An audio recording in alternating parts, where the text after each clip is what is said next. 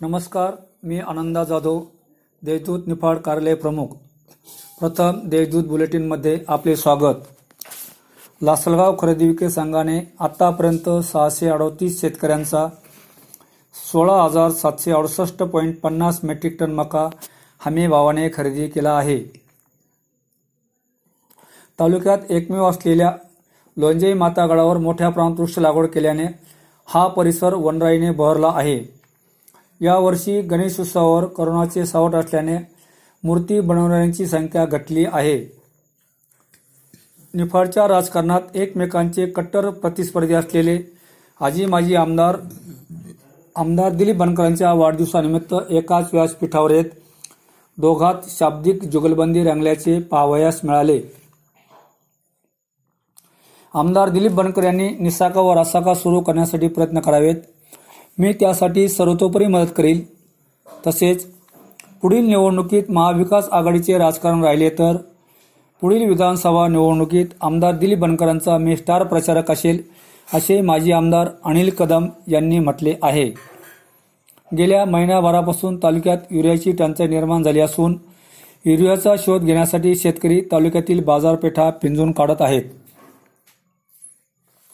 युरियाबरोबर लाल कांदा बियाणे देखील गायब झाल्याने शेतकऱ्यांची डोकेदुखी वाढली आहे. दहा हजार रुपये पाहिले असणारे घरगुती कांदा बियाणे देखील मिळणे दुरापास्त झाले आहे. ग्रामीण भागात वीज भारनियमन वाढल्याने कांदा व टोमॅटो लागवडीस व्यत्यय येत आहे.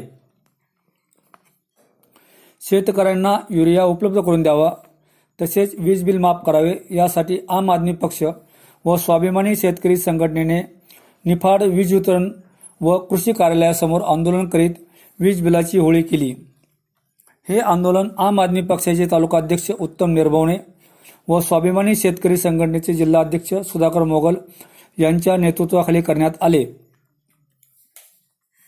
पिंपळगाव बसून नंतर ओझर शहर कोरोनाचा हॉटस्पॉट बनू पाहत असून स्थानिक प्रशासनाकडे याकडे वेळीच लक्ष देणे गरजेचे आहे. मागील आठवड्यात संपूर्ण तालुक्यात पावसाने समाधानकारक हजेरी लावल्याने मका सोयाबीन पिके जोमात आली असून शेतात तण वाढल्याने पीक निंदणीची कामे प्रगतीपथावर सुरू झाली आहेत. लासलगाव व पिंपळगाव बाजार समितीत टोमॅटो लिलाव सुरू झाले असून प्रारंभी टमाटोस पाचशे ते सातशे रुपये प्रति क्रेटचा दर मिळत आहे. टोमॅटोचे हे बाजारभाव पुढेही कायम राहावे अशी अपेक्षा शेतकरी बाळगून आहे. दोन दिवसापूर्वी नाशिक बाजार समितीत कोथंबीर नऊ हजार रुपये दराने विकली गेली. मात्र आता हा दर चार हजार रुपयावर आला आहे. पावसामुळे कोथंबीर मोठ्या प्रमाणात विक्री येत असल्याने बाजारभावात घसरण होत आहे. धन्यवाद.